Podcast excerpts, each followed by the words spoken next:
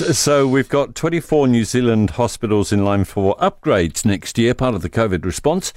The government says it's recognised there is a strain on the system because of the virus and it wants to make sure that non COVID patients aren't losing out while we still tackle the pandemic. $644 million has been allocated. Will it even scratch the surface? And how are the provinces going to feel with Auckland and Christchurch sucking up a large amount? At Taupō Hospital, Dr. Jeremy Webber is also clinical director for the Rural Health Network, NZ Rural GP Network, and he's with us this morning. Uh, Jeremy, good morning. Morning, Tim. Yeah, you're happy with uh, what Taupō Hospital's got out of this um, splash of cash? Yeah, look, it's quite clear that uh, rural's not on Minister Little's Christmas list this year. Tim, uh, rural hospitals once again have been left out of, of significant government spending, um, and it's uh, it's really disappointing to be frank. How much are you getting at Taupō? Well, it, uh, as you've probably seen, gets nothing. Um, you know, once again, our rural hospitals nothing. are forced to ju- jury rig a, a safe pandemic response. You know, out of those 24 hospitals, three of them are rural. Uh, that means 30 rural hospitals in New Zealand, the south. Can you make the case for it not being allocated in this way, uh, for rural hospitals getting a bigger chunk? Uh, look, certainly, you know, there, there, needs to be a priority to increase our critical care capacity in New Zealand. There, there's no doubt about that. However, you know, patients are presenting every day to our rural hospitals with respiratory symptoms, with COVID symptoms, and we need a safe way of managing them. At the moment, we, we just can't do that.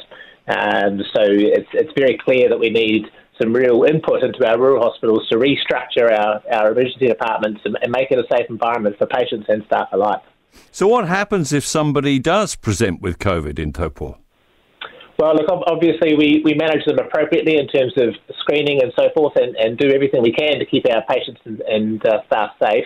Uh, they get managed with the full PPE and when we go through our appropriate protocol. But it, it's just not a conducive environment to have regular flow. And we're looking at, you know, months of, of looking after these patients and we need to, to keep everybody safe. And so we really need some clear streams and, and structure within the emergency department to, to maintain that safety. We have seen quite a bit of detail on money being spent on specialist wards for COVID in order to clean, clear up space for n- regular, normal, if uh, in, for want of a better word, patients in other parts of the hospital. Is that the way to go? COVID specialist units. Look, certainly we, we need dedicated units where that we can protect them because it's not just going to be about COVID. There are going to be other pandemic responses, you know, in the future, and so it's important that we do have our hospital systems set up for that.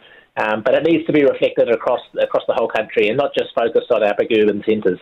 All right, so I've got $644 million for you to spend. Where does it go?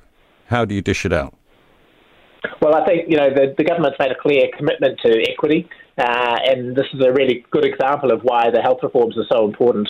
Where we need to make sure that we're appropriately weighting um, the service for our rural and our needy communities, Māori and Pacific.